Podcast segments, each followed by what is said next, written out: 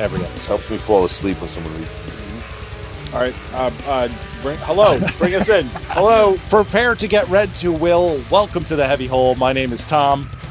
As long as you're not reading me my rights, it's Big Will, A.K. Uncle. Bail reform is working in my favor. I. I love it. Let's go. Put that cigarette out. Justin's over here. Uh, guys, Heavy Hole Podcast. What's happening? Woohoo! Uh, look, we just came out of recording an episode, and it was so much fun. We decided to do it again. Yeah, that's right. It's time again for our Q&A marathon. We're going to be taking all of your questions for us, the Heavy Hole Podcast team, uh, egomaniacal maniacs that we are.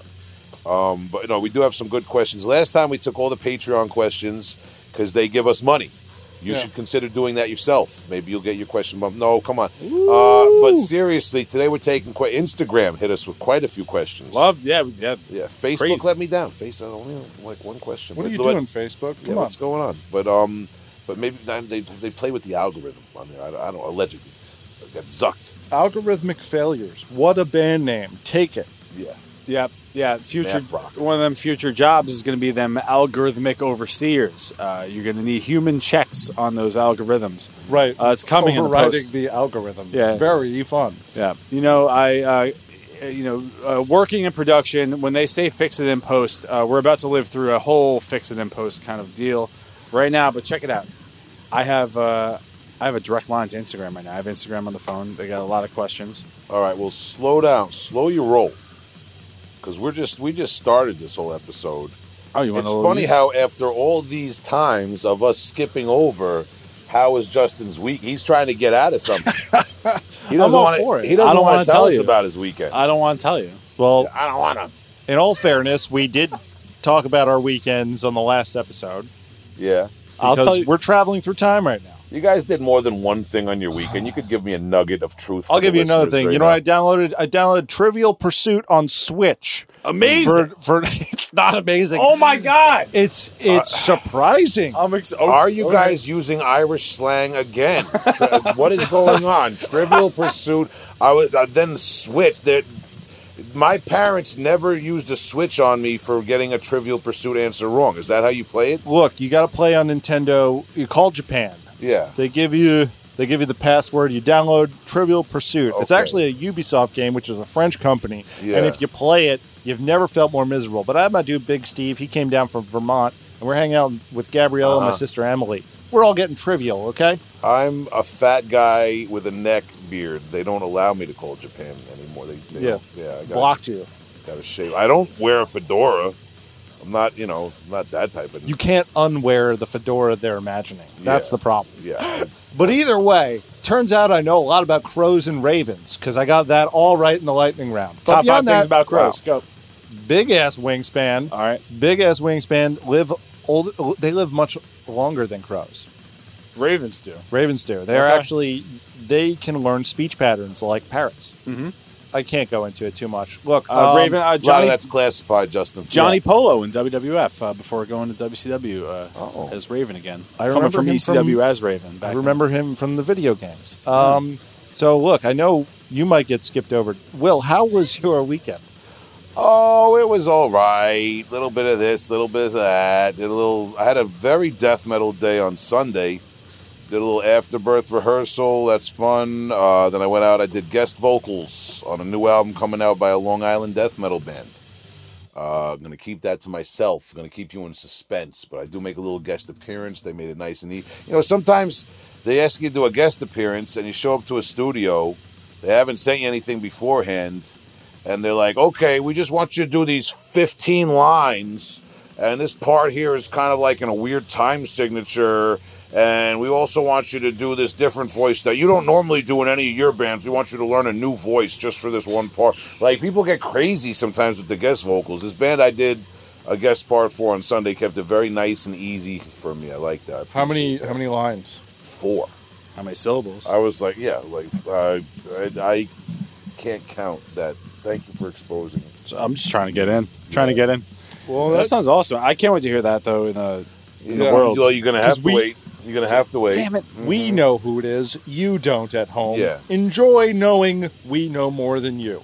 But listen, something else that we know a lot more about than the listeners. the answers to these questions that they're popping us uh, with all the time. That's right. I'm skipping Justin's weekend to bring all you listeners tonight's part two of our Q and A for the Heavy Hole team. Uh, and and we're gonna go with Instagram question. Instagram was very questionable to us. Hey Tom, can I uh, edit this episode? Yeah, you can edit this episode. No, you can't. Damn it! Just kidding. Ah, that was a joke. that was the first question and But- answer. But you know what you can do this episode? You can MC this one. Oh, okay, cool. Oh, bars. So, uh, first question, which is really this is great. Shoot, go ahead, shoot. Uh, at JWall on Instagram wants to know how Justin's weekend was. Wow, amazing! Wow, that's so sweet. Thank you very much. Uh, it was thank fine. you. It was fine. Thank you for the question. We had uh, Atonement Cenotaph, Atonement underscore Cenotaph on Instagram.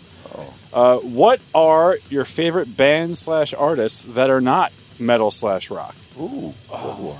Long list there. Ooh wee! I'm gonna do a top three. Yeah, let's do I could go on and on and on. Yeah. That's a that's a good that's a good uh, Uh, and I'm gonna go right off the top of my head, like artists who I actually listen to a whole lot, have listened to for years. Gang Starr, the group, rest in peace, Guru. Az, the rapper from New York. Shout out to AZ. Uh, Robert Glasper, um, jazz uh, pianist and band, band leader and producer uh, behind a lot of projects. So there, there, that's my like top three uh, artists that really don't have anything to do with metal that I'm like a loyal fan of. Robert Glasper allegedly not having to do with metal. Very influential. On- He's not a drummer. Yeah, I know. What- Uh, Tom, he's what's also, your top three? He's also a young guy. He's like out. I might be thinking about something else. All right. Because I actually don't know. You're That's thinking pretty of, but typical. Yeah. I- Robert, I- maybe I'm thinking Robert Glassberg. I'm watching some uh, strange wiring happening right now. It's fine. Go on. It's fine. Look, I'm talking about my bands now. No, you guys were just not on the same page He at was all. talking. Why did you have to take off your hat so aggressively? Because That I was got weird. clown hair, man. I felt like you were revealing.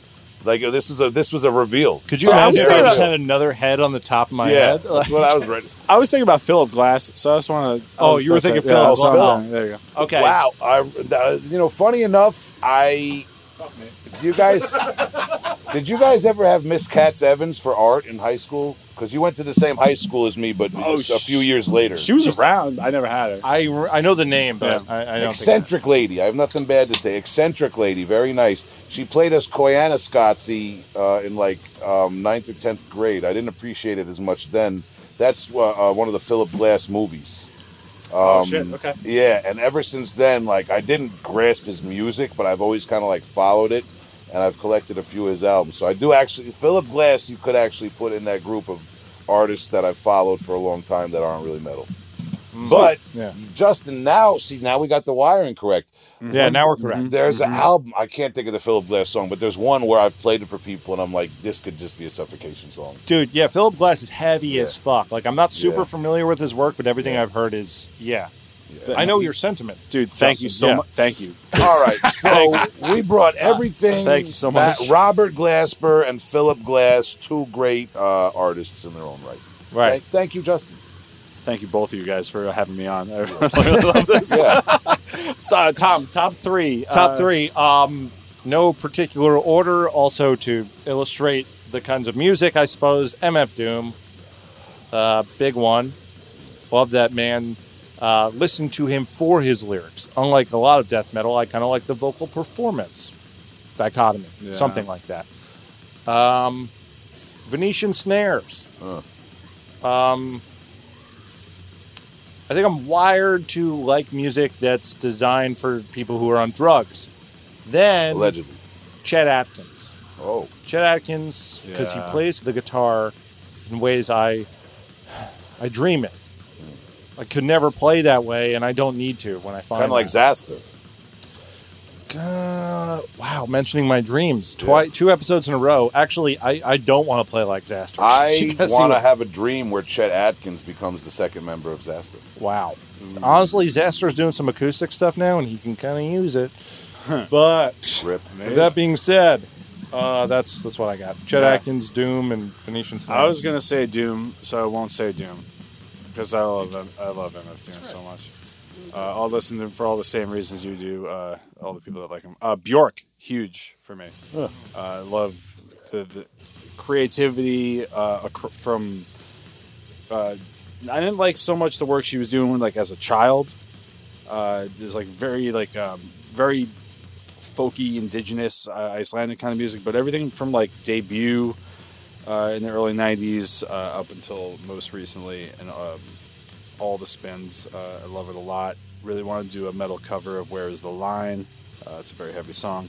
Very Um. Sade, uh, hundred percent. I just love I love my ladies, man. She's amazing. Bjork and Sade so much. Uh, Sade is like like uh, where Bjork is kind of like heady up here or a little bit too inside. I feel like Sade is like the perfect amount of uh, of, of street and soul and and and feeling or whatever. And then uh, man, that one that I'm going to replace MF Doom with uh, right now, mostly is I've been listening to a lot of like uh, John Mellencamp's uh, Scarecrow Okay. uh, from you know small town and such like that. Uh, I I listened to some of like some of these uh, like Mellencamp or Seger or uh, even like Don Henley and all this kind of stuff, and I realized this was all the shit that my dad was playing super loud at parties where he was doing whatever when I was a child trying to like go to sleep. Pickup Uh, truck rock. Yeah, exactly. Like on like Sunrise Highway, fucking Pickup truck falling rock. asleep kind of shit. So uh, I listen to that stuff, and it kind of brings all these nostalgic kind of feelings back, and I'm finding like new joy in, in that kind of uh, Americana. if you Nothing, will. nothing wrong with that shit. No, Yeah. y- I've never heard that term pickup truck rock, but I'm so familiar with it. It's, Like yeah, you it's- just Yeah. Uh, I'm American, motherfucker. hell yeah, dude. I uh, live in a small town. Uh, so uh, at Imperial Triumphant, oh the they, boys. they want to know when AB number three is coming out. Is that the new Mudvayne? It's yes, AB three. Well, AB three is the new listen, AB. AB Everybody knows that I'm in regular contact with Adam from Anal Birth. yes. Yeah, yeah. He, uh, I don't know that he has plans, but we'll let you know. Um, I've, I haven't reached out to the guys in Altered Beast yet, but we'll figure that one out. You're an afterbirth. What's That's that? pretty cool. Yeah, Yeah, and Afterbirth, Afterbirth number three. We are working on Afterbirth number three. You know, Let's let's throw it back around. Hey, uh, Imperial Triumphant. When's your, where's your next record? yeah. What what are you? When's guys- that coming out? Put you on the spot. When's spot. Betaville coming out, Yeah. boys? You've done the Alphaville. Let's get on to the Yeah. Let's Deltas. yeah, already. come on, let's come on, boys. We need more letters in the Vills. Let's go. When the suburbs coming out? Very good album. Come on. I do like. I really do like. We Imperial. love. So love much fun. huge fans. Yes. Lindsay O'Vox wants to know best but most underrated album in the last decade. Uh, well, there's a lot, man. With death metal, everything's underrated. But I got to talk a little bit.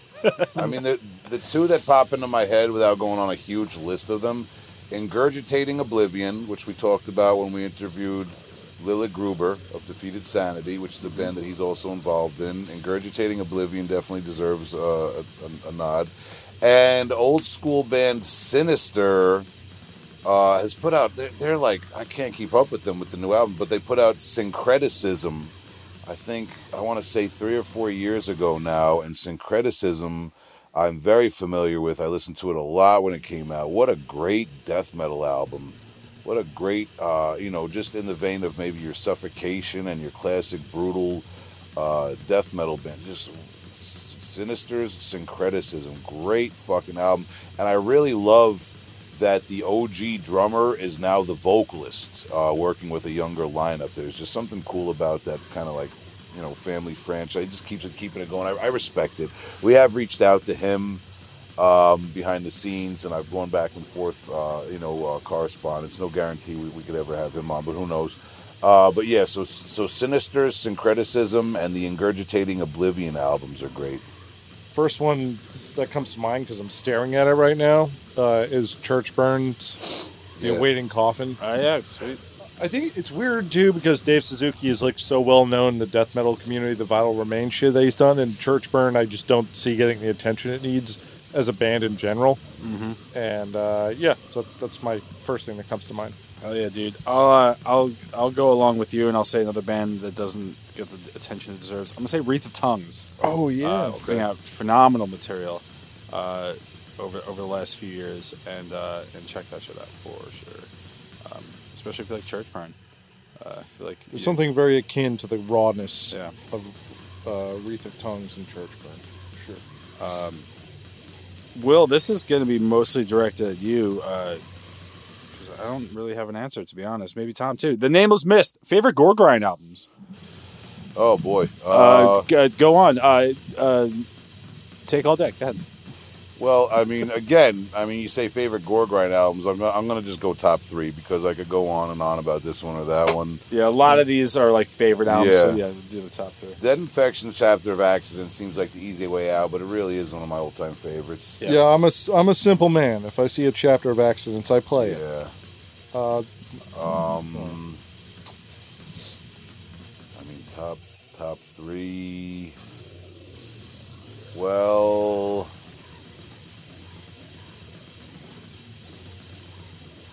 I don't want to drag this out, man. I really liked Gore's Gore from Brazil, consumed by slow decay, was a really interesting original one. Um, kind of sloppy and off in some places, but so unique and so much personality and raw. That's a really good one. Um, and uh, let me try to think of something really sick for the. Well, that's not a gore grind album. Squash Bowels albums are, can be gore grind and not gore grind sometimes. yeah, they fall into that grindcore cat. Oh my god, it's so. So I gotta say, I'm, another album I'm looking at because it's on my wall is the new Miasmatic Necrosis that, That- uh, yeah, Dan, Dan yeah. and Paula put out. It's really quite good. Um, It is really good. It is Yeah. really good. I'm going with top three. Like just because of how new it is. Like I'm going with albums that I've been listening to for years. And Yeah, years no, I- years. I- top three. I figured just worth shouting. out. I Um, mean, yeah.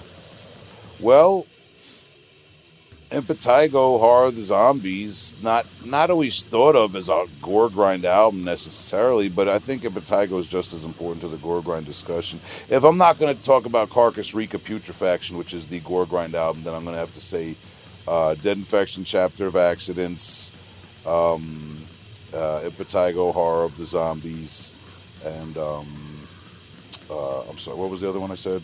The, the gore consumed by slow decay. yeah. Yeah, there you go. Uh, Ten points to Will. Um, Nameless Mist also wants to know favorite Slam album. Well, Tom, did you want to go in on the gore grind? No, honestly, n- no, because I don't have that like much of a history with it. Okay. Like, a lot of what I've taken in gore grind wise has been conversations with you. So I'd also, I mean, there, then you got Rotting Flesh from Brazil with the the submandible I really- lymphatic muscles album. That's a really great one. lymphatic phlegm. Um, Yeah, I really like the the split they did with SMES. That's Uh, really yeah, I kind of avoided talking about lymphatic phlegm. I Uh, don't really view them as a gore grind band.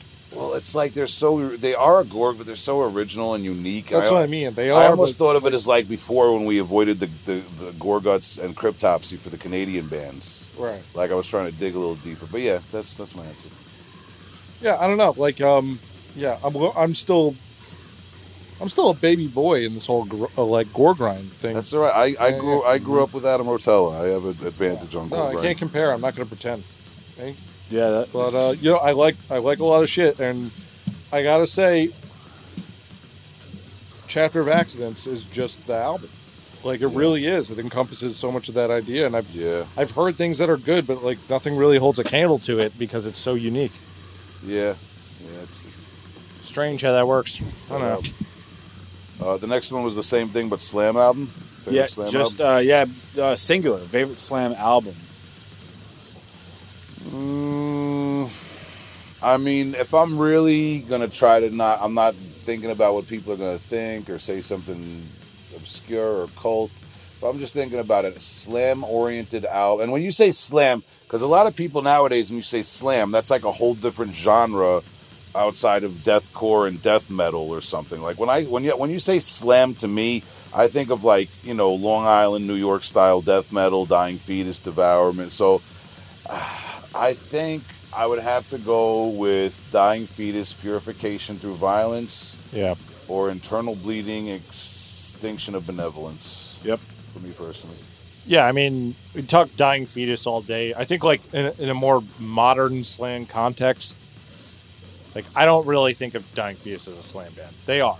They Yeah, are, yeah, but like, like like, to me, that's what the- I want Like, Slam to well, be. you know, in the Yeah. '90s when I was a teenager, that was a slam man. But you're right. I guess like if I had to think about, I'm not as familiar with everything coming out that you would call like pure slam nowadays. So I don't know, Do you know exactly. yeah, but- one album that comes to mind, which um, I really, really like, which falls into that more modern, um, like definition. Well, firstly, Wormhole, the the weakest Okay. among us. That's good, but like that's a little more technical and stuff. But um, the Gravenous, uh, Gravenous Hour by Katalepsy, uh, Russian slam tech death tech death metal band. Ah, slam. Yeah, I guess they're slam tech. Whatever. I, Who cares?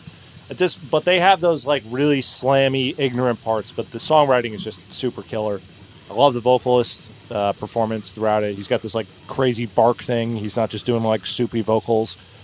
Uh, yeah, check out Katalepsy if you don't know them. I mean, they're pretty big. So What about that uh, that Australian band Disentomb? Do people like considering that slam now? Because it's got it's like that techie and then the same. I mean, kinda it's more like thing, you know? progressive-ish. I mean, I'm gonna stick. I'm sticking with Dying Fetus. That's what I want it to be. yeah. I mean, love Dying Fetus. Um, uh, or uh, I guys, I love that uh, Waking the Cadaver shit when I was popping off. So I'll fucking. Hell yeah! Shout out to Mike Mayo. All right, next one. Next one. Uh, at Doomscribe wants to know favorite Bolt Thrower album. Oh, that could just be easy and say Realm of Chaos. Warmaster's fun. Kind of Yeah. got into that. Yeah, I'm gonna listen to both of those. uh, Doomscribe also wants to know. I think this is a little more fun. Uh, favorite fictional setting slash yeah. franchise. I saw that one, man. Interesting. Yeah. Well, I will say that I was a big fan of The Sopranos and The Wire when I was uh, a few years ago and up till this year when I was writing the lyrics for the last Artificial Brain album. Not that the lyrics are about the mafia or true crime, but the idea of fleshing out this kind of world where there's little details and you you know you like really good writing man inspired me not that i'm a really good writer in my own you know imagination but that kind of you know inspired me a lot. Um really i mean there's there's a lot. I really i like the aliens films and all the lore that goes on with that. I always thought that that was really sick. Um Like I didn't know if favorite meant like um, like something that you love to watch and appreciate, and like you can get into the lore, or maybe it's a fictional setting that like you'd want to be in. Right. You know. Well, let's just say one you want you would like to experience, maybe not so much live in. Well, yeah, it's one you appreciate, one you want to live in. yeah. like, ha- having a girlfriend who's nice to me that would be a nice fictional setting i'd like to live in um same. yeah same. same. um Just kidding. uh, i don't know man I'll go with the X Files because I uh, I've watched that series like three times now, and yeah, I like some other shit a little bit more, but man, something keeps bringing me back, and I just want to I just want to hang out with Mulder. Just want to. You know, if there was a movie that I just I believe, and this is going to be weird, maybe to some people, unexpected, but um, what's the guy's name? The director. He, he directed Rushmore. And, Wes uh, Uh, Wes Anderson? Anderson. yeah, I I love his movies. I really do like He's a lot of his great, yeah. movies. And Rushmore to me is just like a. It's Rushmore is like a perfect movie to me, man. Really love that movie, man. I like that's a movie where you can like I can watch it. And I know what you mean. You, you- like you almost wish you could be there, or just like the the movie itself kind of takes you someplace. It's like just- candy. It's like Yeah. you just know Yeah. everything that's happening over there is very cool. I mean, yeah, I'm a huge Wes Anderson fan. Shut up! I live cro- close to Brooklyn.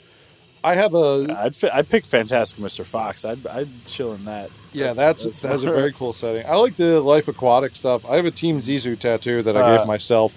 Uh, I also can't wait for Willem Dafoe to do a biopic on Decrepit Bill. It's gonna be awesome. That would be awesome. That'd be awesome. I hope I can play myself in the crowd watching him break the leg. One of my uh, one of my favorite fictional settings, anything, is The Fifth Element. okay, yeah. that's a good one. Big fan. This is a really loaded question. It's so like. much, dude. Yeah. There's a Because you lot. just There's a lot. There's a lot. There's a lot. Uh,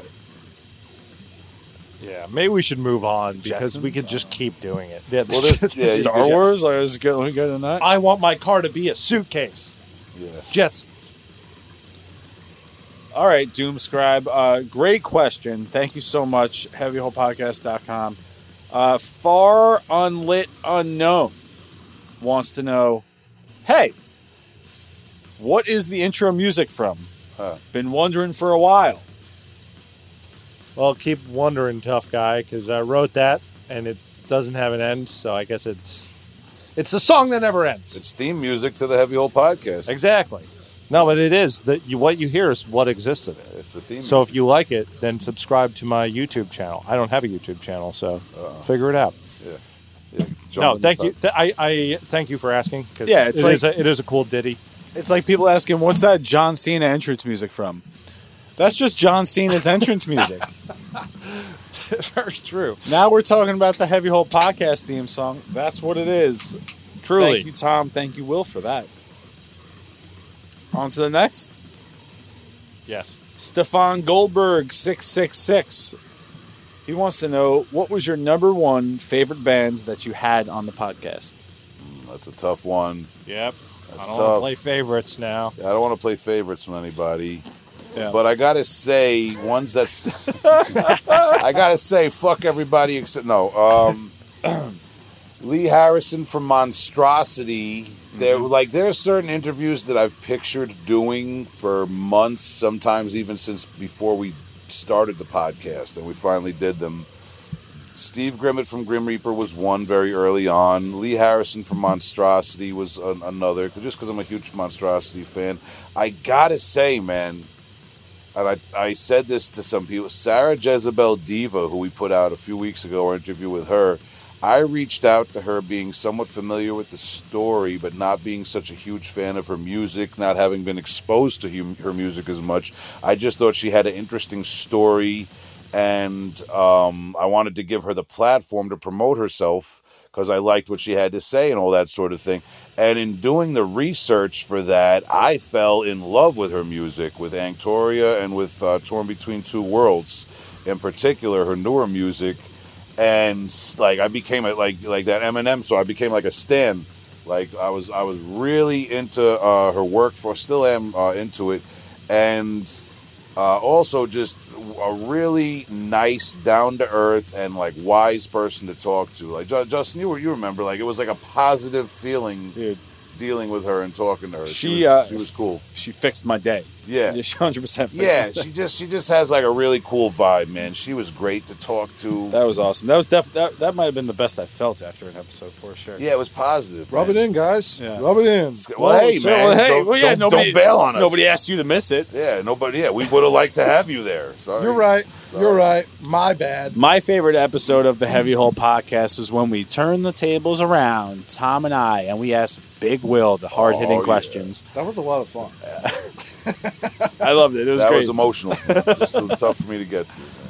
Man. I got those Yep. out there. Scattered remnants one was another one I wanted to do since That was the sick. That was very sick. That Yeah. was that was like a like the scattered remnants interview uh, episode and the monstrosity interview episode. Like you could remember me for that when I'm dead. That's that's that's like that's what I really wanted to do with Hell this yeah, podcast. dude. But I'm sorry, ser- Tom, not no- to interrupt you. No, all good. Uh, in all serious, with all the legacy people that we've talked to, and it's all been good. Like talking to a lot of great people. I think the most bizarre thing was talking to Alex from Desideria. Huh. Because I became such a huge fan of his album over the course of like a month and a half or so before we interviewed him. Yeah, and he was he's a kid. He was a kid. Like he's 22 23 or something like that. And just like you know he came on the show and he was super polite and like really nice and easy to talk to. And it's like the stuff that came out of his brain was so not human. Huh. like it was so Yeah. I- i just really enjoyed it. I really like i, I admire him.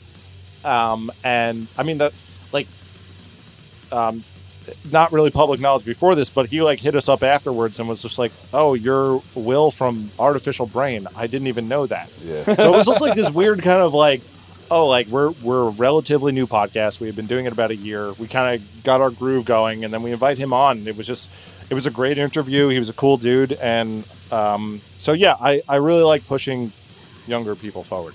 Yeah, no, definitely. That that's a that's a fun part of the podcast for me too, man. Is is giving younger younger artists this the, the kind of promotion you know mixed in with with the classic ones, man. Yeah, know? it felt good to talk to him and uh, you know know the guy behind that cool album. But Yeah. anyway, we, we should continue. Let's continue. Yeah.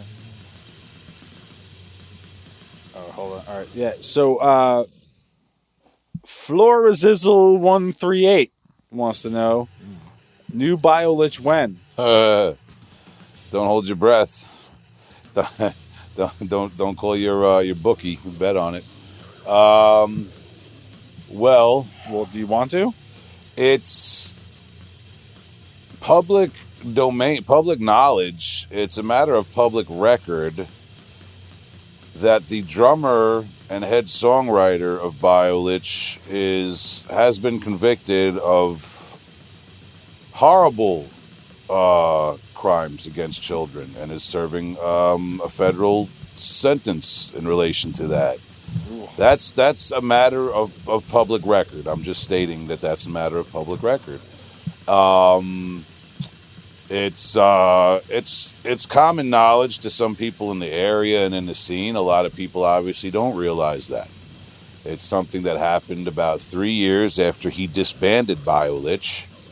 Uh, I wasn't keeping in touch with him. I was actually very upset that he disbanded BioLich and about other things that took place, and didn't keep in touch with this person. And um, and that's that's what happened. I heard through somebody else who lived in the area uh, that um, that that's what happened, man. And I don't, you know, I don't keep in touch. I have no plans to keep in touch. That's why you don't see BioLich reissues. That's why you don't see BioLich merch. Um, and it's just it's one of those things. And I've always told people that that BioLich is dead, Blogspot or whatever. I don't maintain it. Uh, but somebody out there has curated the music and it's available for people to listen to. But I'm not going to sit here and lie about it, and I'm also not going to beat around the bush and act like that's not the fact of life. That that is what happened, and that's why you're not going to see Violet because also you're talking about someone who was the head songwriter. Um, we're not going to do a reunion without that person, and that person is we're not going to work with that person again if they ever are in free society. So it's just a wash. Violet is a total wash and I've tried to do my best to kind of move on uh, with my music and my my experience in the death metal scene from BioLich, um, but also be respectful to the people who supported that band and who to this day, you know, get something out of the music. Um, you know, it's one of those things, man. So that that's just is what it is. So me, obviously, I don't have a lot of interest in rekindling that part of my life or the BioLich material or doing anything like that. Um, it's not like I'm going to bring it back with you know one or two of those guys and guest session musicians or anything like that. It's just just is what it is, man. And the music is there. People can listen to it if they want. Uh, I don't. I'm not going to exploit it by making any merchandise or selling any T-shirts or reissues or anything like that, because then I would have to get into splitting the money up and doing. You know, I just I wash my hands of it. It's one of those things. Uh, and if I sound like I'm speaking kind of calmly and candidly about it, it's because I've been dealing with this for over over a decade. Over this happened in 2009 that this person was uh, was arrested, and it's been very painful and hard for a lot of us who were uh, who were around him and his family, and were in a band with him and stuff. It's it sucks, man. It really really fucking blows. And um, and that's the bottom line of it. That's as best that I could explain BioLich. I kind of I haven't really gone into detail like that on the podcast when BioLich has come up because it's not something that's nice to talk about. It kind of breaks up you know the flow of the show. Obviously, it's pretty dark, but that's the truth. And the best I can do is be honest with the listeners. So that's that's that, guys. Yeah. Yeah. There you go, man. Well, fuck.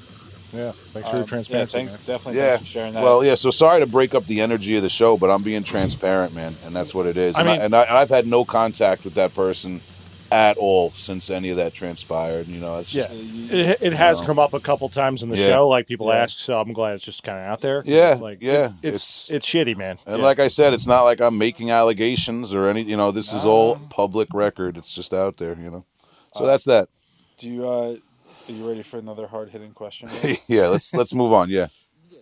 Uh, Suffo Nathan at Suffo Nathan on Instagram wants to know how can I find Big Will's rap jams? Uh, when I, looking up Will Smith on SoundCloud is impossible. That's what he says. Uh, well, I'm that's that's funny. Yeah, because uh, there's another guy involved in the in hip hop, right? Will Smith. Yeah, we were just chatting about that earlier. What Yeah. a dick.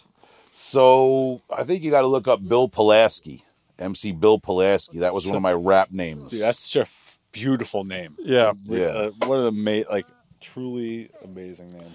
Yeah, maybe you know, maybe I'll do something with the hip hop stuff. I don't know that I want it that easy to find, but um, Yeah. yeah, Yo, but- dude, before we were even friends, I remember meeting up with Suzuki at the bar and hanging out. And I mentioned that I was into artificial brain, and he was just like, "Oh yeah, Bill Pulaski." yeah. At least from from around the way, you know. Oh, it's so fun. All right, so you know it's uh, it's there. It's around, hard to find. It's rare, like a unicorn. Yeah, yeah, like a unicorn that says death metal and it's a T-shirt. You know. At Trend Crusher uh, wants to know best death metal release from 1991. No question mark, just a period. Yeah. just best Yeah. best death metal there's no release 1991. Yes. Well, okay. We asked the question. He gave us the answer. He's like, "That's what I want to know. That's what I want to know." What is All right, this is rough because I'm really bad with album years. I made it easy on myself. Uh, well, night. Well, I, I think I know what he's getting at. I think he's a true aficionado because 1991 in death metal is a hot year. There's a lot of hot albums. This Effigy came out that year, right? It's yeah, yeah. yeah. Well, you're you're already uh, sniffing up my trail. I uh, I'm taking the easy way out. Effigy of the Forgotten by Suffocation. My reasoning being that I always forget it came out in 91 and think it came out in 93. And even though that seems like a small minutia of uh, time, in death metal years between 91 and 93, that's like 15 years. an album getting released. You know, that's how fast it was moving, man. And if you listen to Suffocation, it's just ahead of its time in terms of brutality. Vocals, breakdowns, everything. Those guys were just way at. No, I'm not putting down Death. I'm not putting down Morbid Angel. I'm not putting down anyone else. I'm saying I'm not saying Suffocation was the only good album that dropped that year. But you want me to pick one and say this is my favorite from '91? Maybe one day I'll hear another album from '91 and like it better. But Suffocation, Effigy, the Forgotten, in terms of my personal connection to it, how much I love it, and also you can make an argument for how groundbreaking it was and how influential it has gone on to become. Yeah, there you go. yeah. I'll just second that because Yeah, we're from Long Island. We can do Yeah. that. so I was going to take the easy road out and say human. I mean that's just a, different road. fantastic record. But I'm not gonna do that. I'm gonna say "Contradictions Collapse" by Meshuggah, the Meshuggah debut, Okay. 1991. Okay. Okay. Uh, Yeah. Not only for how fucking fun that record is, because it's really, it's really if you took what you know Meshuggah to be, plus Death Thrash. Yeah. that's what that record is. It is oddly thrashy. It's incredibly thrashy, and then uh, and just the impact of Meshuggah, as much of an impact. Well, I don't. I'm not gonna. No comparisons. I'm not comparing, but uh, a tremendous impact on music, uh, for better or for worse. Uh, all the better for Meshuggah because they I, they deserve all, all the credit in the world. yeah. What a, it's just amazing, interesting, and smart band that's uh, often overlooked for dumb reasons or associated with things that just aren't. It's not fair. It's just not fair. Dude, That's my that's, that's, that's, that's, my a good call. I also like 1991 was pretty good, so I, I, I made a couple of notes of uh, some other things that came out in 91. Good. Apocalypse 91, Public Enemy, oh, great Long- record. Long Island artist. Very Island fun. Uh, I wish my brother George was here. Oh, Del the Funky Homosapien. Another Very nice. Yeah. He just showed up on the new Czarface record. Oh no shit. Yeah, Huh. uh, which is great. Also Yeah. Doom on that. Uh, Low End Theory, Okay. Tribe Called Quest, Yeah. Another Long Island based group. Killing it. Slave to the Grind. The uh, one of am I- the follow up Skid Row records. Okay. Uh, fantastic. Don't Rock the Jukebox. Alan Jackson. Oh, okay. Uh, Is that Chattahoochee? Not Chattahoochee. It's a, it's coming some of the slower stuff. Um, Blue Lines by Massive Attack, which is uh, one of my I'll put it's my top twenty five albums. It's not a top. It won't be a top ten anything like that. Okay. Uh, really amazing, um, kind of uh, new wavy uh, indie, like proto indie kind of stuff. Uh, very fun. And uh, Pearl Jam 10, best record of all time. Not a bad album, Pearl Jam 10. Ooh, they got one. I mean, we, we got to do our grunge episode. That's Yeah. all I'm going to say. Pearl Yeah, Jam 10 is six bangers in a row. I'm, and then I'm change it. glad that I am just old enough to have it, have grunge have been my gateway into metal and not new metal. That's all I'll say. Well, you know It was fun, though. Will? That's fine. Yeah, that's fine. It was- Maybe I did like Fred Durst, Uh, hey, Ziggy Star Durst. Okay. Ziggy Stardust. better known as. Okay, uh, moving on. All right, uh, this next question: Why is anything ending in core so fucking gay? Um, well, uh, yeah, we we read these questions beforehand, and uh, you know we had a little we had a talk about whether to include this question or not or whatever, and because of the language involved, uh, very polarizing. In this day and age, in this day, uh, you know, we're we're living in different times. We got to watch certain things we say, man. I grew up in the '90s. I grew up in there. I've said this on the podcast before. In the era of the Jerky Boys and Howard Stern and Andrew Dice Clay and all that sort of thing. And sometimes we speak a certain way amongst friends. Uh, but I kind of I I don't I don't feel right calling things gay as a way to like um, say it's not as uh, good or it's it's bad, it's corny, it's whatever. Say it's gay. I used to do that. That was like kind of like the, Yeah. the the common uh, uh, uh, dialect, you know, the common slang. You I know, feel like I'm in high school with that kind of vernacular. Yeah, vernacular. when I Like, couldn't find yeah. the uh, better word uh, for my lack of vocabulary, that's that's what was said. For you know, uh, Well- stu- you know, whatever. A- And well, the only thing I'm getting at is now I'm not gonna say I'm offended. You shouldn't have posted that on our Instagram when we are doing our Q and A thing. I understand it comes from kind of a lighthearted. He's trying. He's trying to take a little shot at metalcore or whatever. And you know, I'm not. I'm not saying that guy should be canceled and and uh, uh, you know tarred and feathered and run out of town or nothing. But I did want to address that because I'm sure that we do at this point have a big enough audience where we got to have some people that are uh, would identify with that word, gay, LGBT, whatever you want to call it. And, uh, you know, respect to them. Thanks for supporting the show, the same as anyone.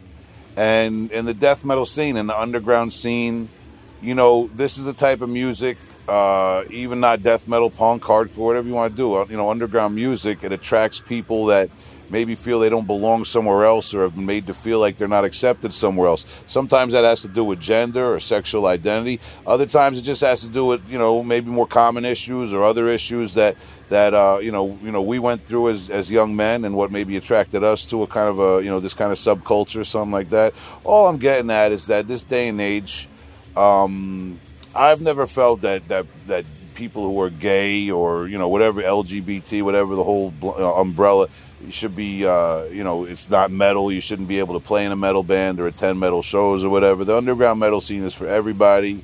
Um, it's for you know everybody who doesn't fit in, all the freaks. Not that that makes you a freak to be that way, but you know I definitely don't think it's to be exclusive. And just just the idea of, of um, saying that on our show, repeating that question on our show, and saying it that way. I wanted to touch on that real quick, man. I'm 38 years old. I used to say stuff was gay all the time when I was a teenager and in my early 20s, and that was how people spoke. It was just accepted. We didn't think anything of it. Nowadays, maybe we think a little bit more of it. We think about how it how it affects people and uh, things like that. So I just wanted to touch on that quick. Right on, man. And uh, you know, our show's for everybody in the metal scene, man. So to answer your question, That yeah. That being said, I am de- I am definitely gay for everything core. uh, Yeah. sure. I I, uh, uh, I you know I this is probably a negative connotation. Anything core. Uh, I I, I think if you have this mentality, you gotta fucking you gotta open up a little bit. To be honest, because labels like labels Well- are labels. You know what I mean?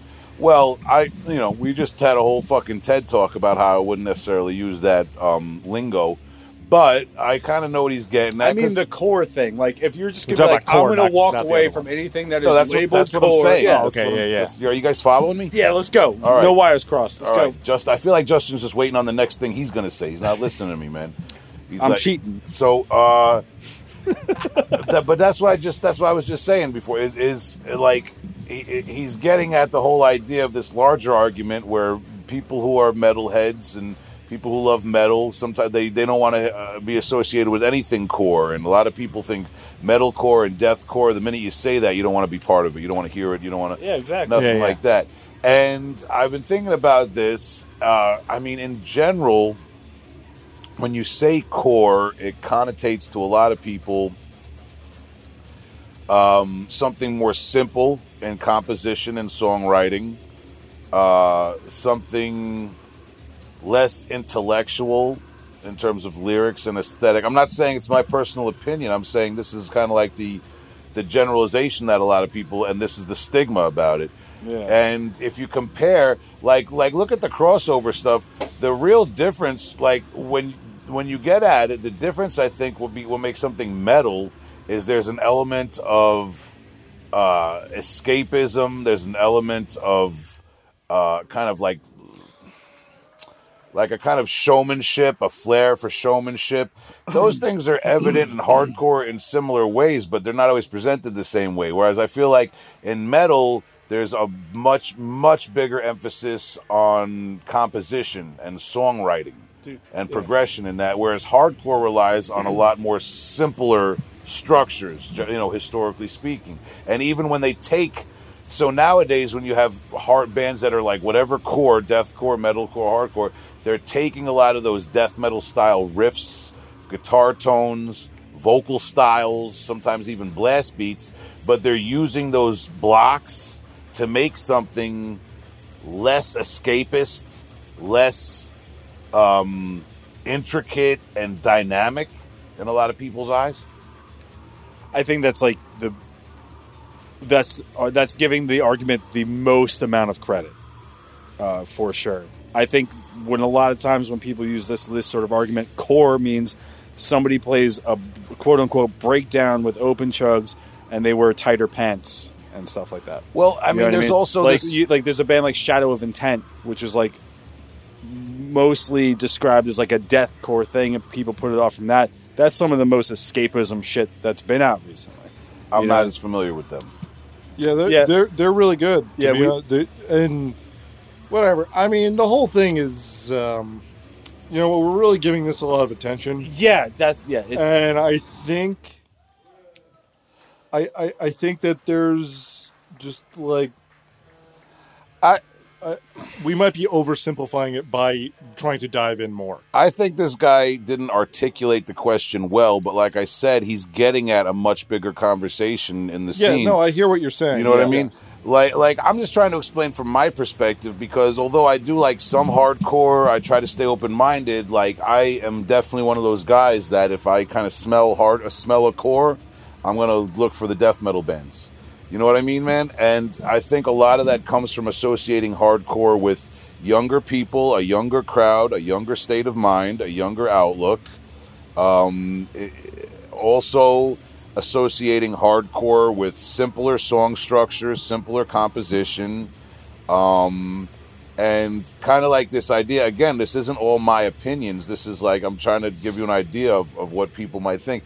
Also, the idea that any progression, uh, any showmanship in metalcore and hardcore is something that they've kind of like sapped out of more respectable metal bands over the years. You know what I mean? Like, Well, like yeah, that, like yeah. that. It's very that it's all very derivative. I know, You I- like that's that's that's. I'm just trying to say that. Like, I'm not arguing that no, that's the hundred truth. percent. I agree with you. Yeah, But I har- agree but like once you add that that core thing, it makes it, it like if you put the word core on something or say it's death core or whatever, it all of a sudden reeks of commercialization Yeah. and reductionism. it's like to a purist death metal fan, it's like, well, that's simple music, except that really like intricate part. That's from what I like. You know, Right. So yeah, the got- sweeping riff from Yeah, here. That's actually like- you know but now it's just but now it's in a completely different context Yeah. and it's and it's kind of turning Look, me off. I Well, still I still just think like that anything with core has this stigma of being like a little more popular, a little more a little more mainstream. Yeah, and that and does. and that like mostly, and then and then plus all the image stuff that's on top of it. I think that mostly uh, kind of uh, people views people's views a little bit, and they want to be uh, not known as that. You know, they don't want to have uh, be associated with with the kids that like Unearth or Killswitch Engage for the swoop haircut kind of deal. They don't want to be associated with like you know the the basketball shorts and the foil print T-shirts of like Despised Icon kind of shit. They you know Well- they don't want to be like suicide silence kids. They don't want to be like that. And I think that's where uh, it's more just these like Uh-huh. these like shallow stigmas like attached to things rather than the real musical quality. Of Well, what's going because another thing too, like look at the OSDM scene, and I've been a huge proponent of the younger people and the caveman death metal and the maggot stomp on this show. And I'm not saying any like I'm especially not trying to call out maggot stomp or anything like that or Sanguisugabog, but the fact is, a lot of this younger influx of people into the death metal scene playing this OSDM and caveman death metal are people that kind of gatewayed into it through the hardcore scene and the hardcore community. And as great as a lot of this stuff is, what I'm really waiting for and I'm, I'm excited for is in five or six years from now, when those kids graduate from playing like Broken Hope, Devourment, you know, Internal Bleeding style to like really doing something different and they make their death human.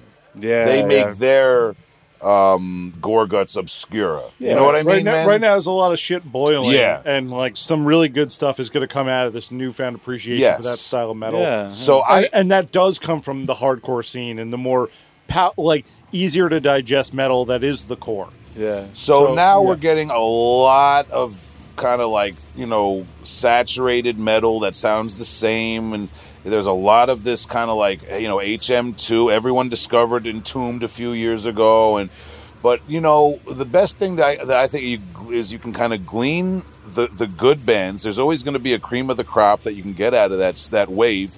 And in a few years, a lot of those kids are going to move on from death metal and get into something different. And see ya, have a nice life. And a lot of those kids are going to advance their craft and make something really different. And that's cool. So,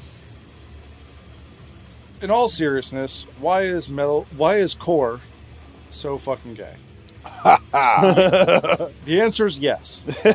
Well, there's also this attachment of kind of like, um, and again, I'm not generalizing bands, but there's this attachment of kind of like a youthful, melodramatic, self-centered attitude, lyrically and aesthetically. Uh, uh, dude, uh, you're you're hitting a lot of nails on the head with like You know? this analysis, and it makes a lot of sense. There's also this part of me that's like the people who don't even like this kind of shit, like they attach onto those words, like with through memery and shit. Like my buddy Tasso, every time he sees me, he's just like, "How's the crab core going?" And I say, "Shut the fuck up, Tasso, you fucking idiot." And like that, that's what gets to the outside. So the translation between what it, it, it's like, I don't know. Life is just a bunch of missed fucking bullshit, and here we are. Like, Well- it, it's an honest thing that we're talking about for I sure. mean, here's the thing: you could have riffs, you could have dynamic, progressive parts and everything, but if your lyrics and the way you're presenting your whole band is like Degrassi High, just broke up with your girlfriend or whatever, like you know, the world, the world is so dramatic, like Good. you know, yeah, no, like I like King Fowley writing like Edgar Allan Poe. You know what I mean? Like that's what I'm into. You know, so that that's that's all. That's my that's my my way more than two cents. So this one guy that uh, Tom and I used to work in a deli with, uh, who loved, who he love, Tom Uh, Gus G He- from he Firewind. Firewind so much. So he was like, "Yeah, yeah, you, uh, you and Tom, you guys are in the band. Uh, what do you write songs about?" And we'd be like, "I don't know. We write songs about like you know." The life that we live. We're what are we doing? We're partying. We owe, and we going to school, but we owe money. But like we just write like weird shit about like you know throwing up and stuff like that. And he's like, "Oh yeah, you should write real songs about love, like Firewind does. You should Yeah. write real songs about feelings and being in love." You know what? He was right. We should He have was done that. completely Gus right. G now plays for Ozzy, so going for places. He was hundred percent right. Ozzy's written about love. right? That's all he's written about. 1991, No More I'm coming Tears. home. Yeah. dude, dude, No More Tears has like some of the heaviest guitar tone. Dude. fucking Fucking Yeah, Zach it. Wild. That yo. shit- no more questions. Straight, no more tears. Talk for three hours. Let's do it. All right, I'm sorry. Next question. Next question, dude. All right. So, shout to all of our listeners. We're an inclusive podcast. Don't cancel us. I don't like metalcore. Next question. Cancel roast more. Continue. Auntie underscore Bryce. What band opened you up to a new genre that you a new genre to you that you didn't like before? So Will, what was that gateway metalcore band that you oh, I'm just kidding. Um, well, if you really want to, Yeah, what band like opened you up to a new genre that you uh, never had any idea about? Well, see, I didn't always hate metalcore. Like I in high school, I thought Hatebreed's first album was cool. I still enjoy Buried Alive. Seven Angels, Seven Plagues is one of the most genius albums ever created in in extreme music history. So I mean, like, it's not like I was ever averse to it. There's just you know, all right. But enough. We're getting back. Yeah, into that yeah, no, no, get it. Out of the Yeah. chorus. Don't Sorry. bring up metal. I'm no sorry. more core. No more core. the wheel is loose. Um, something that got me into a genre I didn't blah blah blah blah blah blah blah. Um, I gotta say, McCoy Tyner's the real McCoy. I had heard jazz. I had enjoyed jazz up, and you know, I you know people had put me on to things. You know, maybe I had a few Miles Davis tapes, but McCoy Tyner's side A of uh, the real McCoy really did something, stirred something deep in me, and made me like look into jazz a lot more. So there's so that's that's my answer. Um, I'm still thinking. Do you have one prepped? I was you guys, say, have you been cheating? No, I'm not, I haven't been cheating. I haven't been cheating this whole round. It's, uh, it's fun. I was gonna say the Marcos Valle that you gave me really has been let me dig into like Brazilian dance music a little bit more. Yeah, there's a lot of that stuff from But, the uh, 80s. It's really good. that's like really fresh, so that might be cheating. Um, I mean, that's a hard question to answer. I remember being really into, like, listening to a lot of technical death metal, death metal in general, and, like, not really having any fun whatsoever. And then, uh, like, Municipal Waste was a big one, you know, where I was just like, oh, yeah, I can lighten up a bit. I think it's like, I, like, you know, I, I listened to, like, I was into NOFX and stuff when I was younger, but then I got so into, the, like, the brutal shit. And I just lightened up and like that that was a band I mean like you know, I heard that and I was just like, Oh yeah, I you know, I got into it and it just worked, I guess. yeah, I feel that man. Um, the I'm trying to look up the specific name of the album because unfortunately I bought the CD when I was in high school. Not when I probably probably when I was in my early 20s. Um, one second, I'm trying to do this quick, Tom. So you don't, Tom. I'm under a lot of pressure. I don't want you to have to edit this, Tom. The one thing I wanted to add too is the Ether Orchestra. Uh, Eth like either uh, Orchestra. Um, I think they're based out of Massachusetts. I could be wrong. They put out put out an album more beautiful than death in 2000 uh, that I really got into in my early 20s. Um, I forget how I discovered them. I think maybe I just I, I actually I just heard them randomly on the radio on one of those college radio stations and, and taped it. And it was amazing. It was like unlike any jazz I had ever heard. Turns out they're big proponents of what people refer to as like Ethiopian jazz.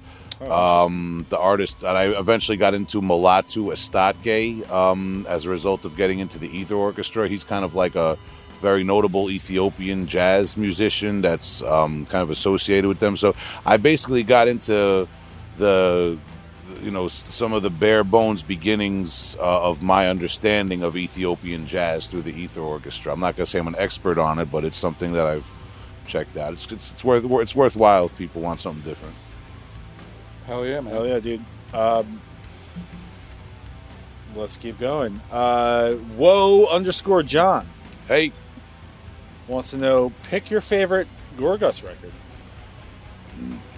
Pick your Um, favorite one. I mean, again, I got to take the easy way out and just Go go, ahead, go with. Obscura.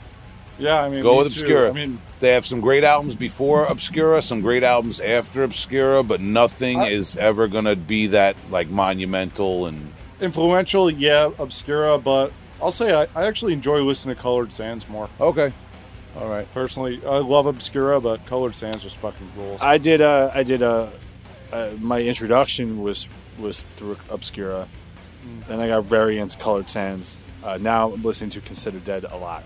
Yeah, So, Consider- how about that? see, so let's go. Yeah. Considered Dead. Um, my my introduce my introduction to Gorguts was pre Obscura, where they were just like your exceptional death metal band. But then they put out Obscura. That's the thing; they're never going to be able to replicate that pop Mm-hmm. of and, and not just me, but friends of mine and other people in the late '90s. People. What's crazy is they actually wrote Obscura a few years before they recorded it, And even when they put it out, it was still so futuristic, man. It just blew everyone's mind. So that, that's my thing. It's kind of like like uh, Justin to talk your language. It was kind of like a big WrestleMania pop that you're Yeah. never going to be able to replicate. It was like know? out. It was like when Yeah. Ratt came out with Out of the Cellar. It was like, Yeah. what the fuck are you doing Yeah. with music? What is this shit? What is Yeah. that with strings? Those are strings. yeah. I've actually yeah, Obscure is the right answer. Yeah, there's a, there's a cla- classical composer, I believe, that compares Ratt and Gorguts Obscura. but, but go on. uh, at Bent Warp wants to know I know who that is. who was hired during the Paul Riedel interview. Uh, Uh, you or me? It was definitely it was it, was allegedly one of us because I think we woke him up for that interview. The blood incantation. We did wake him up. We woke him up. yeah, he was so he was up all night. It was like our f- fifth or sixth interview, and Yeah. yeah, Paul, you're out partying. Shout out Yeah. to you, man. Yeah, fucking hope you're doing Shout out to all right. Blood Incan. They're too big to be on the show. No, I'm Oh, yeah, just kidding. brother. We, we got to reach out. We'll, we'll get them back on the program for Yeah. you. Uh, harsh dot noises underscore wants to know metal bands you couldn't get into that most people enjoy. Metallica. That's mine. I Yeah. I like so. I mean, I if you put on the old Metallica thrash albums, I'm not going to tell you to turn them off. They're cool shit, but I just, I maybe it's the hype. I don't know, man. I'm sorry. What I- if we're what if we're going fishing and we're reeling in fish and we're doing like a sick job at it? We're just bringing keeper after keeper in. We're planning our barbecue out, and I go, "Yo, check this out!" And I put on Saint Anger. Boom, Saint Anger around my neck. That snare, and I just start Yeah, I- explaining that snare to you. I'm not hear gonna, snare? Yeah, I'm not gonna get angry. I'm gonna be like, all right, you want us to say that? All right, man, put it on. But I'm just like, I don't like. And Saint Anger is a particular album with the ping snare and everything. Like that's that's worth a listen. It is know, worth it, regardless. But I mean, I just I look at Jay. It's I think it's my age because I was born in '82. So by the time I was old enough to really know what was cool and no metal, and I was like 11 or 12 and getting into everything, You like the they shit were already. That you know they were kind of like already and then by the time i was a teenager it was like i had gone through grunge. I knew about underground death metal and grindcore and they put out load. And it just was so downhill from there with like i've they, they're like it was i feel like it's really hard for someone from my generation but apparently not. Everyone loves metallica so that's why they're the one band i just don't get. Yeah, um, Gojira. Uh, yeah, that's another one for Ev- me Every time I've heard it, I don't get it. Uh, they honestly, I know they've been around for like 15 years, but I remember hearing about them like 12, 13 years ago, and everyone's popping off. Oh, this is the new band. So to me, it's just a new band that I haven't gotten to check out really, because I, I, it's not that I dislike them. I just genuinely don't want to make time for them. dude. Yeah. I saw them uh, at some like open air fest, and I was like, "This is great. This is what I've been missing. This is Gojira. This is so much fun." Mm-hmm. And went and tried to listen to it afterwards. I was like, "What am I listening? to? Uh. this isn't the same." Yeah, I don't know. I couldn't say I dislike it, but Yeah. I, I really couldn't care. Yeah, dude, just just before people start, like, I'm not saying that the Metallica, like like And Justice for All, and the like all the old out. I'm not saying they're bad. I'm just saying like it's, It's not, for you. Not for me. I don't get it, and I don't even like it to the degree which everyone else does. Like what I, you know, yeah. Like I just look at Lars Ulrich and James Head. Like they're just douchey. Cool guys. All right, all right. Next question. Yeah, I'm not. I I think my answers are too controversial, so we'll skip it. No, let's hear it. Yeah, I'd actually like to hear one of your controversial. Metal bands I couldn't get into that most people enjoy. The most controversial, Yeah. Cattle Decapitation. Okay. Okay. All right. Well, they're I've tried so hard. You have actually. They're- We've they're- seen them live. I've tried, They're and I, and I enjoy a live show. And and uh, and Travis, what an amazing vocalist, amazing performance. Yeah. I just can't get into the music at all. they have a very specific sound. It's it's not they're not the catchiest band. You kind of have to be into it. You know, I get it. I get what you're saying. Immortal, Immortal, really. yeah. Mm. I Yeah. appreciate it. I like. There's so many things I appreciate. I just can't get into. Their it. earlier stuff's rough on the ears. I'm a little surprised at Sons of Northern Darkness. I know I played that around you a few times. Yeah, That's a good album. Yeah, I mean, I I really think that's a band where the image should have ruined it for me and didn't. yeah. Dude, old stuff is rough music and image, but you know, then all of a sudden one by one is out there. It's just like, Yeah. fuck is this Like shit. that, I'm, I'm awesome. leaving. I'm leaving room for me to get into them in the future. At the heart of winter. uh, that's a. Because I love everything else about it. Yeah. Artificial Brain. All right, Tell so I've been uh, trying to get an artificial brain for fucking three albums. I still don't like one goddamn song. I, f- I said, let me write some vocals to this. Maybe I'll dig it more with guttural vocals. I still don't like this shit. What the fuck's going on? Shit sounds like fucking Voivod covering Emperor at fucking on edibles. Uh, the fuck? Oh, I'm sorry. Go ahead. full full disclosure, there was one song that Tom had showed me the, way before we met, and I was like, dude, when I first heard this, this just sounded like throwing boxes of silverware downstairs. and I just kept listening to it. I was cleaning the garage, kept listening to it. I was like, maybe that was that was my question to that uh, my answer to that previous question. Would I for I forced myself to listen to Artificial Brain until Oh, I Phil's liked question? Yeah, and it worked out. because it was yeah. I thought I had the album on. Check out last week's question. I thought I had the album on, you know, on repeat, and I was like, "Wow, this is a really long album." It turns out I just had one song on repeat, and I was like, "This is great." Let's keep getting into it.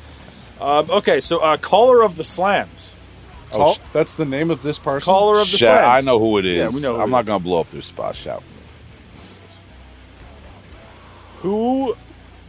I'm going to change it. Who was the most surprising guest confirmation for the show? Oh, like they actually got back to us. Yeah. Well, Lee Harrison from Monstrosity and Steve Grimmett both got back to me very quickly and like very nonchalantly. Like, yeah, sure, I'm doing an interview. You know, it was like very, yeah, it was like Awesome. very cool. Um, And Will does all the booking, so this isn't for me. And I do Justin. ninety percent of the book. You guys have brought in a few guests. I get, I just for the listeners, so they know, I, I do give Tom and Justin a little. You know, if you guys want to bring someone in, I do. I, I, I hand it over to you a little bit. Um, I technically booked a couple, but I actually botched a couple. I botched I- one or two. I, Yeah. I botched one or two. Like surprising, I'm trying to think. I think Steve Grimmett was really surprising because of how quick he got back and how cool he was about it. Um, trying to think, who else? Uh, Lee Harrison from Monstrosity. Um, Fucking Grim Reaper, bud.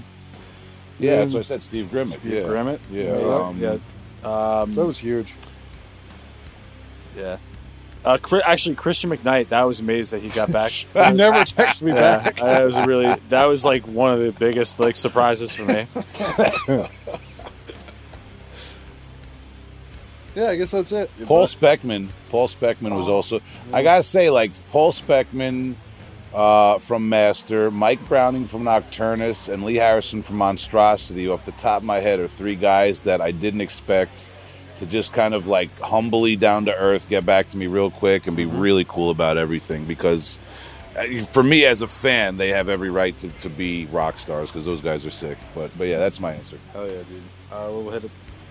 His uh, other question.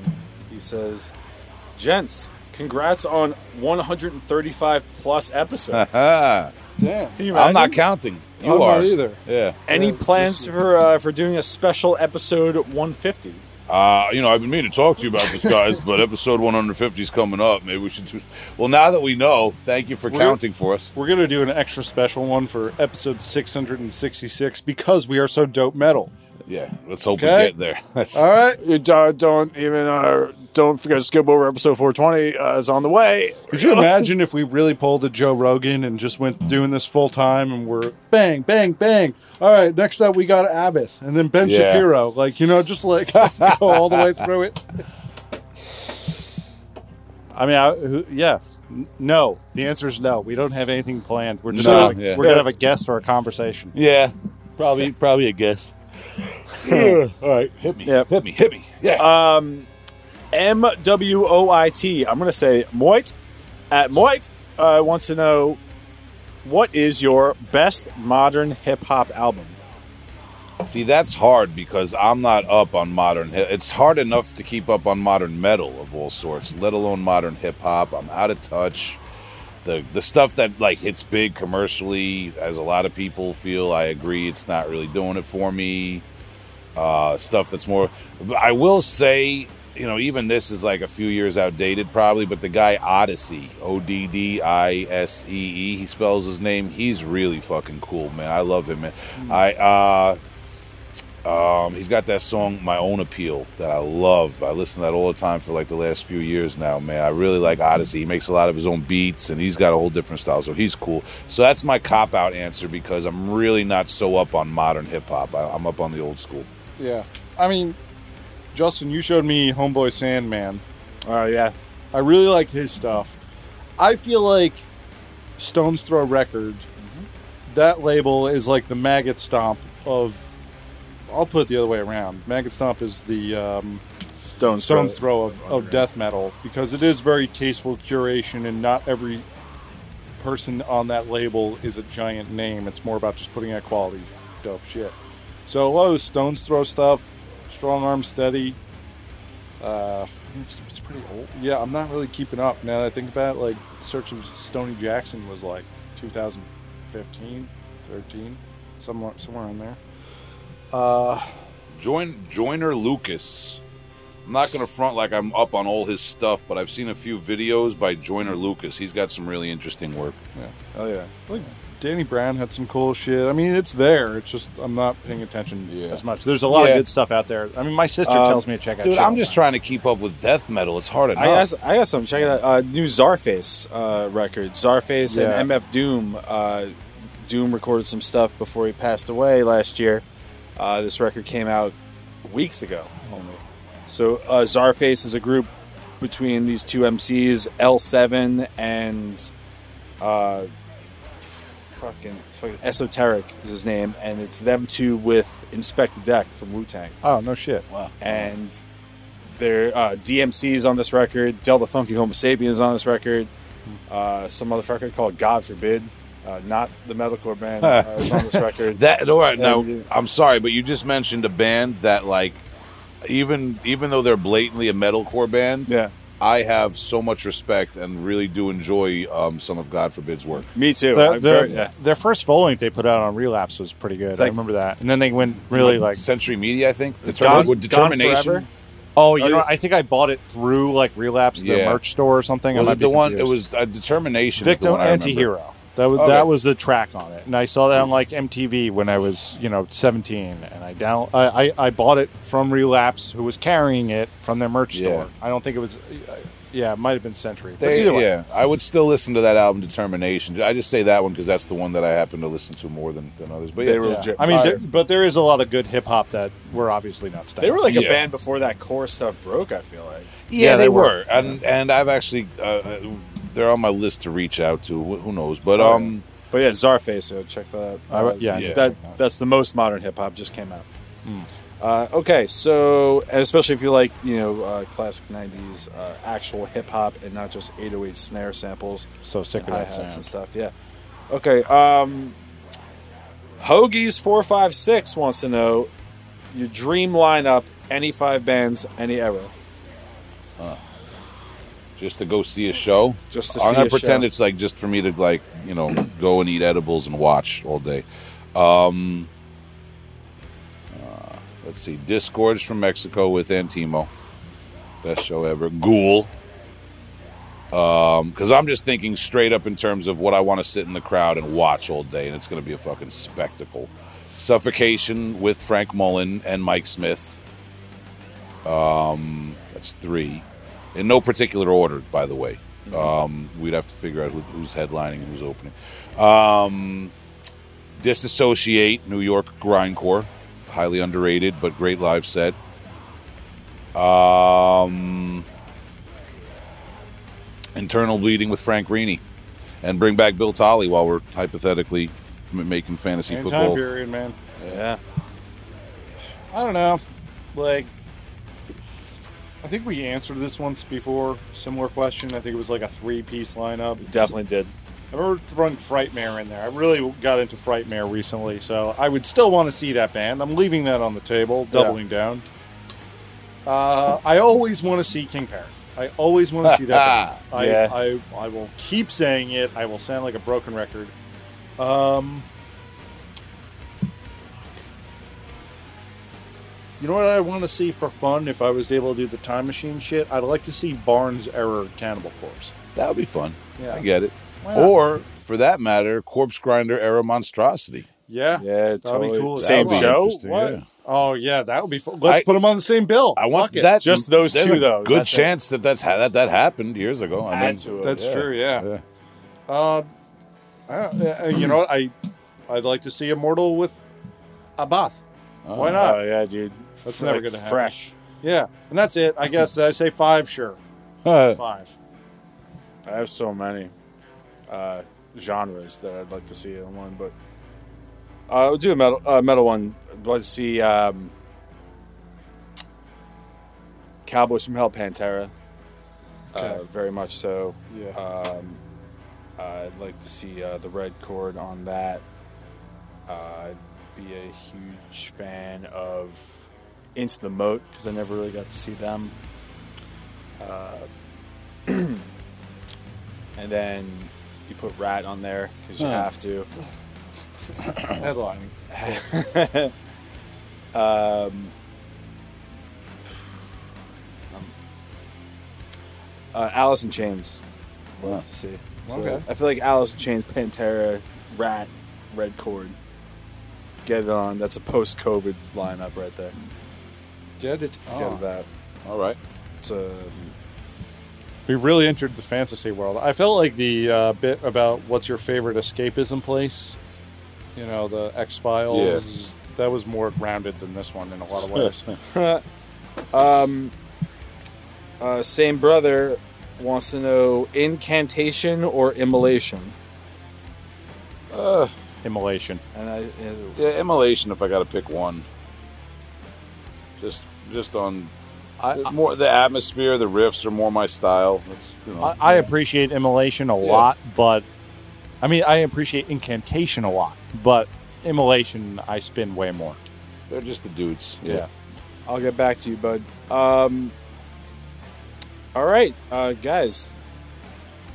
I think this is the second to last question. nice wind down.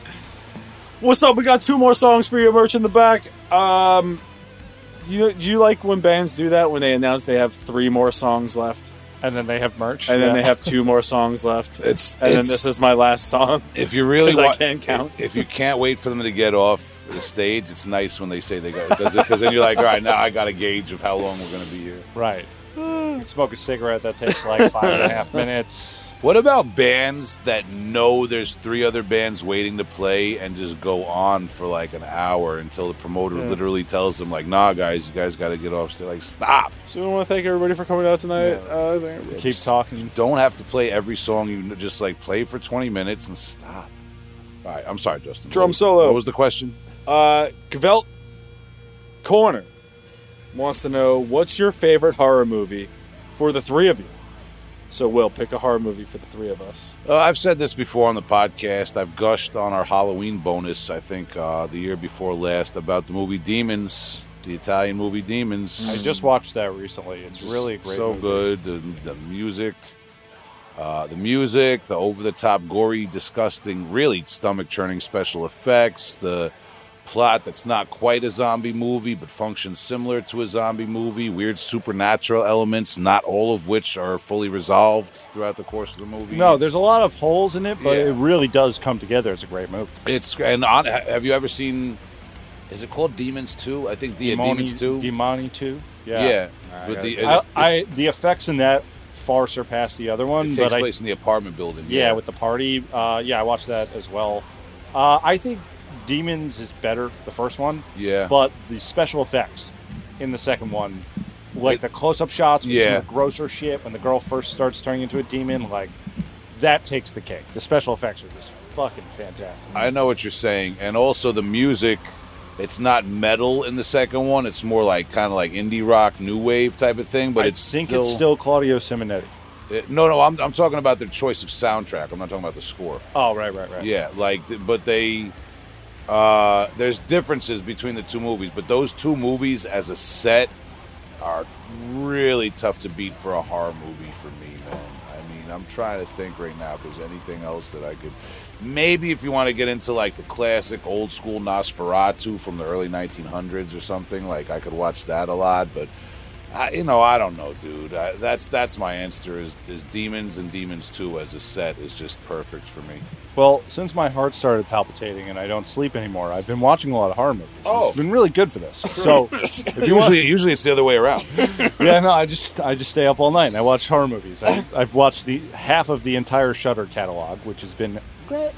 So, um, if I want to go Italian and keep up with Will, I'm gonna go with Deep Red, Profondo Rosso. okay. Fucking Dario Argento, who also is a producer on Demoni, but he honestly had nothing to do with the film. It's kind of just slapped his name on it. Um, the Changeling, George C. Scott, in an old house with a piano and a ball falling down the stairs. Very creepy, very highbrow, but fantastic. Love it. Um, I watched all the Fulci movies re- recently. I can't pick a favorite. I'm just going with I, I um just go with the Changeling because you can't fuck it up. I think if you're a fan of The Shining and you like kind of like um story based horror that doesn't have like crazy goopy shit going on in it, that's your movie, The Changeling, with George C. Scott. Amazing. Uh, my recommendation is uh, go out there and uh, watch the trailer to M Night Shyamalan's new movie Old. Uh, I'm gonna watch that. Uh, I'm gonna watch that one. It's gonna be really fun. Uh, other movie I like is uh, I like event, I like watching Event Horizon sometimes. That that scared the shit out of me Okay. when I was younger, and then I rewatched it recently. Not as scary, but very good. I have never seen that. It's good. Yeah, it's I good. might check it out. But uh, mostly uh, the horror movies scare me. So I don't like They're I don't like jumping. I would Like, okay. I love like a reanimator. You know, like I love like a Oh, that's good. Yeah, like that's a cool. kind of like Yeah. like practical Stu- effect. Like Stuart kinda- Gordon is the guy for that shit. like yeah once like um movies felt okay like i feel like there was a time where there was silent movies and then sounds loaded in movies forever until horror movies when they started adding a little more silence in it and then oh my god we got you like the guy got you that really gets me so i don't like that yeah, I understand. The jump scare. We can let's talk after this show. I'll give you some recommendations. Cemetery Man. Cemetery Man, aka uh, Delamore Della Morte. That's a really good one.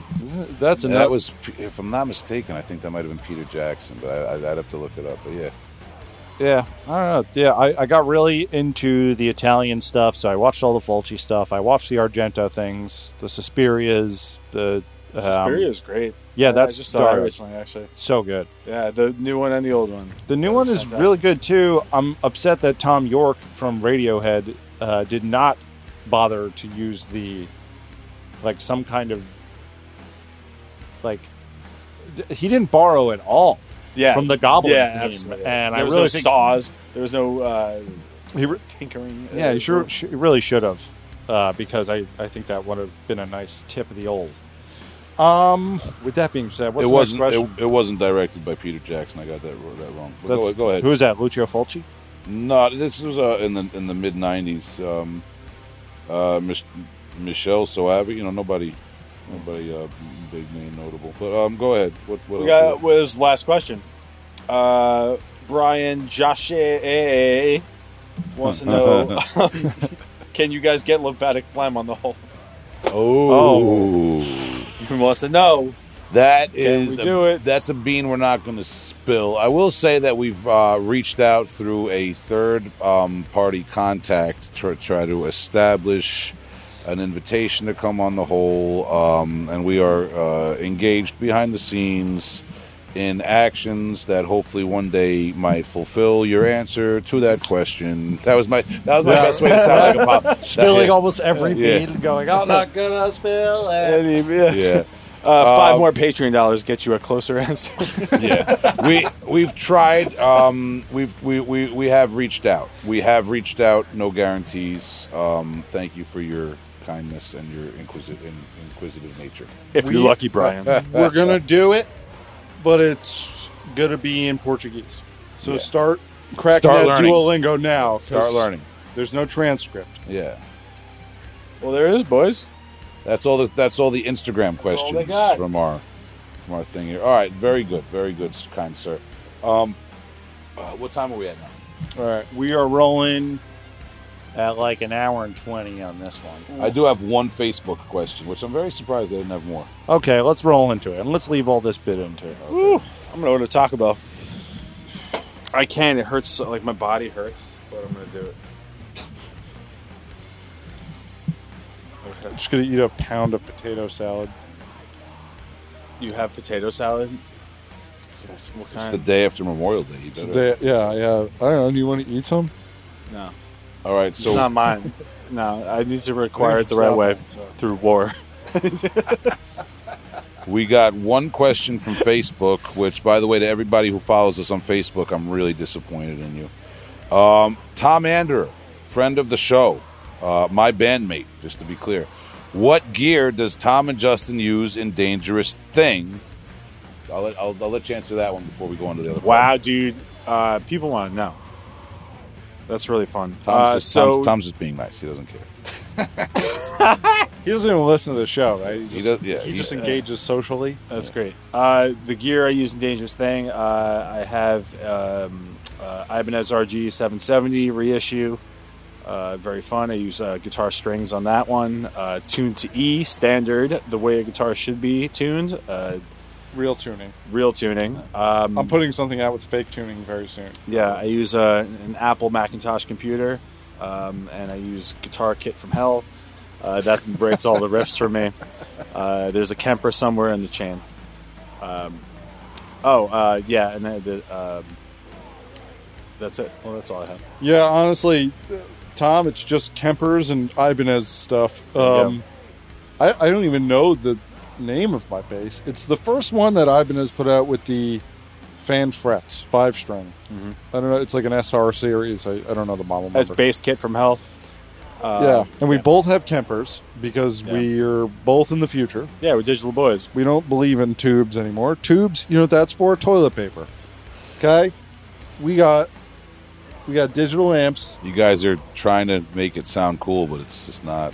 Are we? I feel like we're making this sound terrible. We got we got superior drummer rather than a real drummer. We're cool. Like Well, not out of just not out of branded, want, yeah. out of necessity. two two amps are for those posers. 'Cause Like, we- like, what are you what are you doing? Well, we didn't find Well, and anybody have uh, fun. real or available to play the drums that were necessary. So, uh, is I know, that but, our yeah, fault? but Tom's knocking tube amps like a digital like synthesizer. No sarcasm what in oh yeah, what I fuck said tube at all. amps. No, tubes are done. them. Tubes are over. I Wait, actually have a tube amp in there, and I'm going to toss it out the window as soon as we're done. yeah. Tom, that's the best thing to uh, sink in the ocean right there. That, Yeah. that goes right to the bottom. Oh, it's got glass tubes. Maybe it floats. Maybe that's what the tubes are for. Maybe. I, I actually, if, if uh, I have a cool piece of gear that wasn't used on Dangerous Thing, and it is an Ampeg VL 1002. So the only cool thing you do have you didn't use on Dangerous Thing. Well, because I didn't play guitar. Dangerous thing's not cool. Yeah. You don't trust Justin with it?